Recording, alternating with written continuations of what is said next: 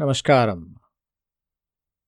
ગયા અધ્યાયમાં આપણે નારદજી અને અંગીરાજીએ આપેલો ઉપદેશ સાંભળીને ચિત્રકેતુનો જે ગૃહસ્થાશ્રમમાં અને રાજ્ય ધર્મમાં જે મોહ હતો, પુત્રપત્રેનો પણ જે મોહ હતો, એ બધો દૂર થયો. અને ત્યારબાદ એમને સિદ્ધોનું અને વિદ્યાધરોનું અખંડ આધિપત્ય મળ્યું. એમણે ભગવાન શંકરષણની ખૂબ સેવા કરી. સુંદર મજાની સ્તુતિ કરી અને ભગવાનને જ્યારે પ્રસન્ન થયા અને એમના દર્શન થયા ત્યારે ખૂબ જ ઉમદા પ્રકારની સ્તુતિ પ્રસ્તુત કરી. ભગવાને એમને ખૂબ સુંદર સમજણ આપી કે આત્મા અને શરીર વચ્ચેનું અંતર શું છે અને સમજાવ્યું કે કર્મ કયા પ્રકારના કરવા અને ત્યારબાદ ભગવાન અંતર્ધ્યાન થઈ ગયા. શ્રી સુખદેવજી કહે છે કે હે પરીક્ષિત, જે દિશામાં ભગવાન સંકર્ષણ અંતર્ધ્યાન થયા હતા, તેને નમસ્કાર કરીને વિદ્યાધર ચિત્રકેતુ આકાશ માર્ગે સ્વચ્છંદપણે વિચરણ કરવા લાગ્યા. મહાયોગી ચિત્રકેતુ કરોડો વર્ષો સુધી બધા પ્રકારના સંકલ્પોને પૂરા કરનારી સુમેરુ પર્વતની ઘાટીઓમાં વિહાર કરતા રહ્યા. તેમના શરીરનું બળ અને ઇન્દ્રિયોની શક્તિ અક્ષુણ્ણ રહ્યા. મોટા મોટા મુનિઓ, સિદ્ધો, ચારણો વગેરે તેમની સ્તુતિ કરતા રહેતા હતા. તેમની પ્રેરણાથી વિદ્યાધરોની પત્નીઓ તેમની પાસે સર્વશક્તિમાન ભગવાનના ગુણો અને તેમની લીલાઓનું ગાન કરતી રહેતી હતી. એક દિવસ ભગવાને આપેલા તેજોમય વિમાન પર સવાર થઈને ચિત્રકેતુ ક્યાંક જઈ રહ્યા હતા. તે સમયે તેમણે જોયું કે ભગવાન શંકર મોટા મોટા મુનિઓની સભામાં સિદ્ધો ચારણોની વચ્ચે બેઠા છે અને સાથે જ ભગવાન પાર્વતીજીને પોતાના ખોળામાં બેસાડીને એક હાથે તેમને આલિંગન કરેલ છે. આ જોઈને ચિત્રકેતુ વિમાન પર આરૂઢ થઈને જે તેમની પાસે પહોંચ્યા અને ભગવાન, ભગવતી પાર્વતીજીને સંભળાવીને જોરથી હસવા લાગ્યા અને કહેવા લાગ્યા, ચિત્રકેતુ કહે છે, અહો શું આ સમસ્ત જગતના ધર્માચાર્ય અને ગુરુદેવ છે? આ જ ભલા સમસ્ત પ્રાણીઓમાં શ્રેષ્ઠ છે? આમના આ હાલ તો જુઓ. ભરી સભામાં પોતાની પત્નીને ચોંટીને બેસેલા છે. જટાધારી, ઘણા મોટા તપસ્વી અને બ્રહ્મવાદીઓના સભાપતિ હોવા છતાં પણ આ સાધારણ મનુષ્યોની જેમ નિર્લજ્જપણે પત્નીને ખોળામાં બેસાડી રાખેલા છે. સાધારણ મનુષ્યો પણ ઘણું કરીને પત્નીઓ સાથે એકાંતમાં ઉઠે બેસે છે. જ્યારે આ આટલા મોટા વ્રતધારી હોવા છતાંય ભરી સભામાં પત્નીને સાથે ખોળામાં લઈને બેઠા છે. ચિત્રકેતુએ અહીંયા જે વદન કર્યું છે એવું નિમ્ન પ્રકારનું છે. એનું કારણ એ છે કે અંદર હવે અહમ ભરાઈ ગયો છે. વિદ્યાધરોના સ્વામી થઈ ગયા છે, અધિપતિ થઈ ગયા છે. અને ભગવાનમાં રત રચ્યા પચ્યા રહે છે, પણ અંદર હજી કંઈક ખૂટે છે અને એ આજે બહાર નીકળ્યું. શ્રી સુખદેવજી કહે છે કે ભગવાન શંકરની બુદ્ધિ અગાધ છે.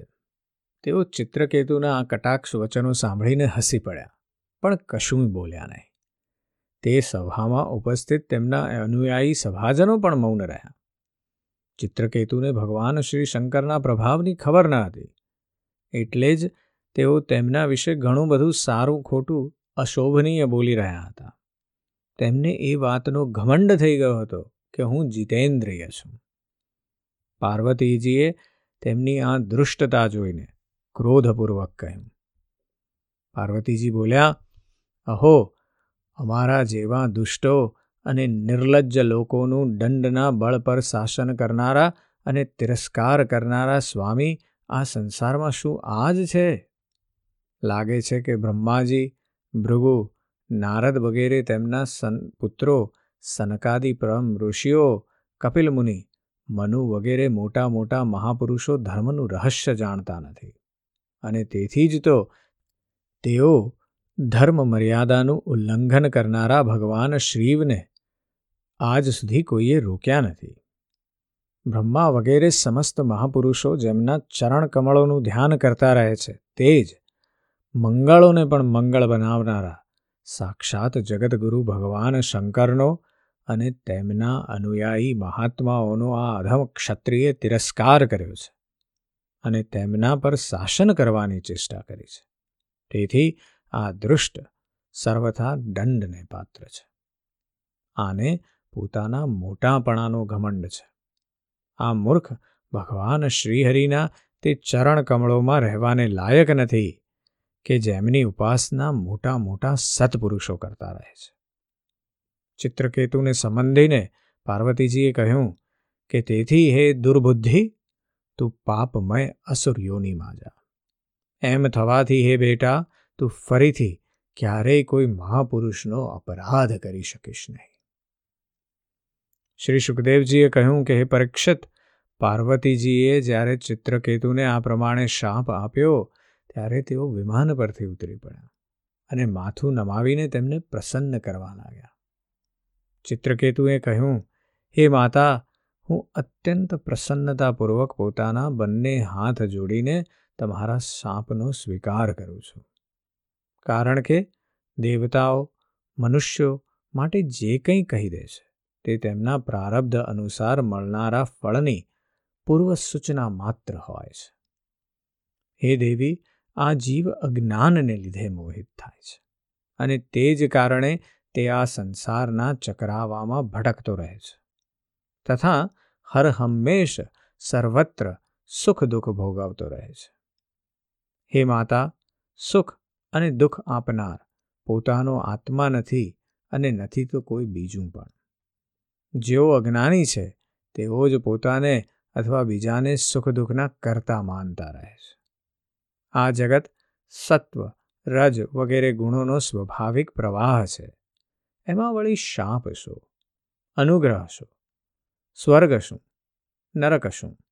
અને સુખ શું કે દુઃખ શું? એકમાત્ર પરિપૂર્ણ ભગવાન જ કોઈનીય સહાય વગર પોતાના આત્મ સ્વરૂપિણી માયા વડે સમસ્ત પ્રાણીઓની તથા તેમના બંધન, મોક્ષ અને સુખ દુઃખની રચના કરે છે. હે માતા, ભગવાન શ્રીહરિ સૌમાં સમ છે અને માયા વગેરે મળથી રહિત છે. તેમનું કોઈ પ્રિય, અપ્રિય જ્ઞાતિબંધુ પોતાનું પારકું નથી. તેમના સુખમાં રાગ ભાવ જ નથી, તો પછી તેમનામાં રાજજનિત ક્રોધ તો કેમ હોઈ શકે? અને તેમ છતાંય તેમની માયા શક્તિના કાર્યો, પાપ અને પુણ્ય જ બધા પ્રાણીઓના સુખ દુઃખના હિત અહિતના બંધન મોક્ષના જરમ મરણના અને આવાગમન એટલે કે સંસારમાં આવવું અને જવું એના કારણ બને છે.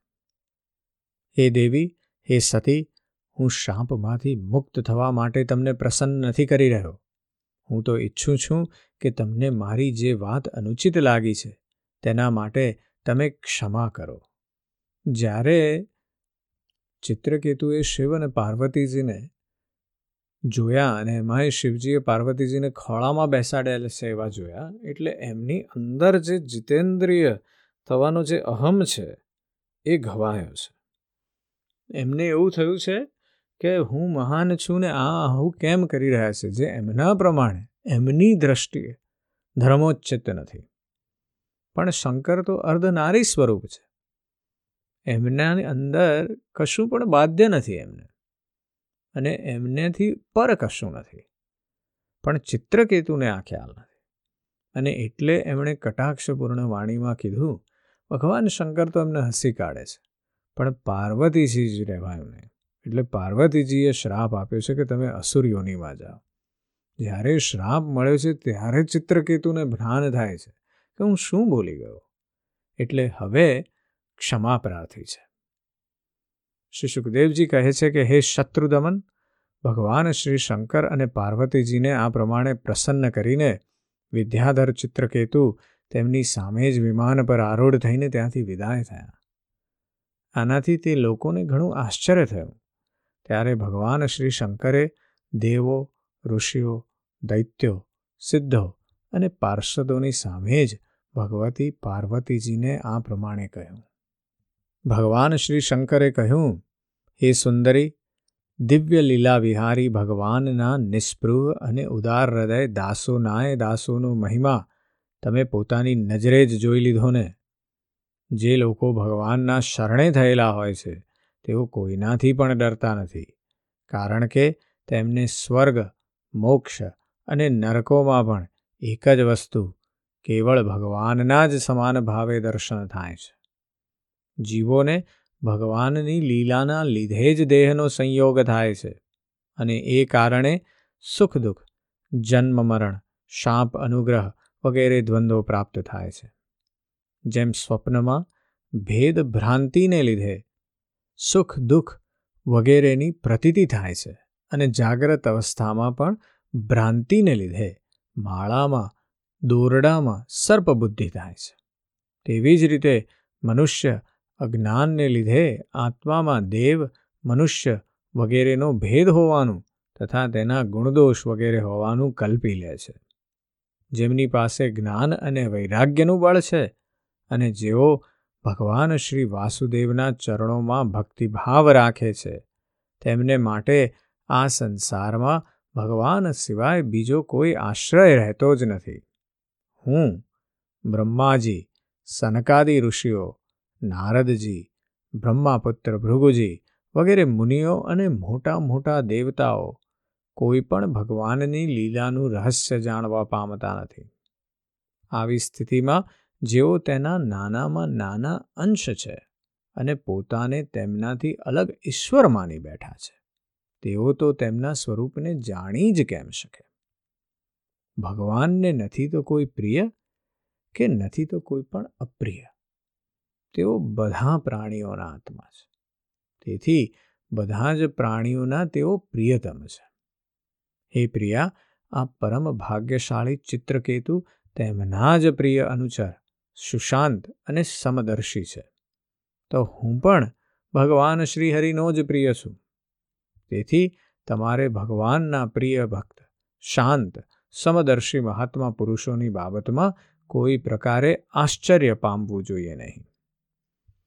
શ્રી સુખદેવજી કહે છે કે, હે રાજન, ભગવાન શંકરનું આ વક્તવ્ય સાંભળીને ભગવતી પાર્વતીજીની ચિત્તવૃત્તિ શાંત થઈ ગઈ અને તેમનો વિસ્મય ભાવ દૂર થઈ ગયો. પાર્વતીજીએ શ્રાપ તો આપી દીધો, પણ ચિત્રકેતુએ જે કહ્યું એ બહુ સુંદર છે.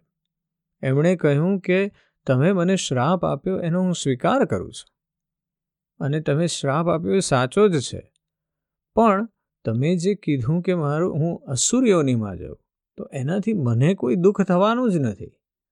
એનું કારણ સ્વર્ગ શું, નર્ક શું, સુખ શું અને દુઃખ શું?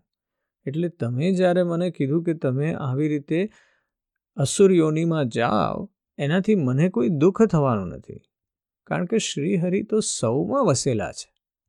અને એ જ બધાના આત્મા સ્વરૂપ છે. એટલે હું અહીંયા હોઉં કે ત્યાં હોઉં કે ગમે ત્યાં હોઉં, કોઈ ફરક પડવાનો જ નથી. અને શ્રીહરિ વિશે શ્રી શંકર ભગવાન પાર્વતીજીને ખૂબ સુંદર સમજણ આપે છે કે જે ભગવત ભક્તિમાં રચ્યો બચ્યો રહે છે, એ બધા પ્રત્યે સમભાવી છે. એની દ્રષ્ટિમાં હવે સુખ દુઃખ જન્મ મરણ શાપ અનુગ્રહ વગેરે રહ્યું જ નથી. બધું સરખું જ છે, માત્ર શ્રી હરિના ચરણોની પ્રાપ્તિ જ એ એમની ધ્યાન છે અને બીજું કશું એમના ધ્યાનમાં છે જ નહીં. અને એટલા માટે તમે ચિત્રકેતુને જે જોયું છે, એના વિશે તમારે આશ્ચર્ય પામવું જોઈએ નહીં. શ્રી સુખદેવજી આ પ્રમાણે વાત કરે છે અને કહે, એના લીધે પાર્વતીજીને શાંતિ પ્રાપ્ત થાય છે. એમનો વિસ્મય ભાવ દૂર થઈ જાય છે. શ્રી સુખદેવજી આગળ કહે છે કે ભગવાનના પરમ પ્રેમી ભક્ત ચિત્રકેતુ પણ બદલામાં ભગવતી પાર્વતીજીનો શ્રાપ આપવાને સમર્થ હતા. પરંતુ તેમણે તેમને શ્રાપ નહીં આપતા તેમનો શ્રાપ માથે ચઢાવી લીધો. આ જ સાધુ પુરુષનું લક્ષણ છે. આ જ વિદ્યાધર ચિત્રકેતુ દાનવ યોનિનો આશ્રય લઈને ત્વષ્ટાના દક્ષિણાગ્નિમાંથી પ્રગટ થયા હતા, જ્યાં તેમનું નામ વૃત્રાસુર હતું. અને ત્યાં પણ તેઓ ભગવાનના સ્વરૂપના જ્ઞાનથી અને ભક્તિથી પરિપૂર્ણ જ રહ્યા હતા. એ રાજન, તમે મને પૂછ્યું હતું કે વૃત્રાસુરનો દૈત્ય યોનિમાં જન્મ શા માટે થયો અને તેમને ભગવાનની આવી ભક્તિ કેવી રીતે પ્રાપ્ત થઈ, તો તેનું પૂરેપૂરું વિવરણ મેં તમને કહી સંભળાવ્યું. મહાત્મા ચિત્રકેતુનું આ પવિત્ર વૃતાંત એ માત્ર તેમનું જ નહીં, સમસ્ત વિષ્ણુ ભક્તોનું મહાત્મ્ય છે. આને જે સાંભળે છે તે સમસ્ત બંધનોમાંથી મુક્ત થઈ જાય છે. જે મનુષ્ય પ્રાતઃકાળે ઉઠીને મૌન કરીને શ્રદ્ધા સહિત ભગવાનનું સ્મરણ કરતા કરતા આ ઇતિહાસનો પાઠ કરે છે, તેને પરમ ગતિની પ્રાપ્તિ થઈ જાય છે. આપણે આના વિશે એ મનન કરવાનું છે કે ચિત્રકેતુ એને જ્યારે શાપ મળ્યો છે પાર્વતીજીનો, ત્યારે એમણે સ્વીકાર તો કરી લીધો પણ એ આપણને એ પણ સમજાવી રહ્યા છે કે તમારો કોઈ પણ યોનિમાં જન્મ થાય, તમારો ક્યાંય પણ જન્મ થાય, પણ જો ભગવત ભક્તિ પ્રાપ્ત થઈ હોય, તો પછી કોઈ ચિંતા કરવાની જરૂર નથી કારણ કે ઉર્ધ્વગતિ આત્માની થવાની જ છે. અને આ ચિત્રકેતુની વાર્તા પર આપણે એ મનન અને ચિંતન કરવાની જરૂર છે. આજે બસ આટલું જ. જય શ્રી કૃષ્ણ.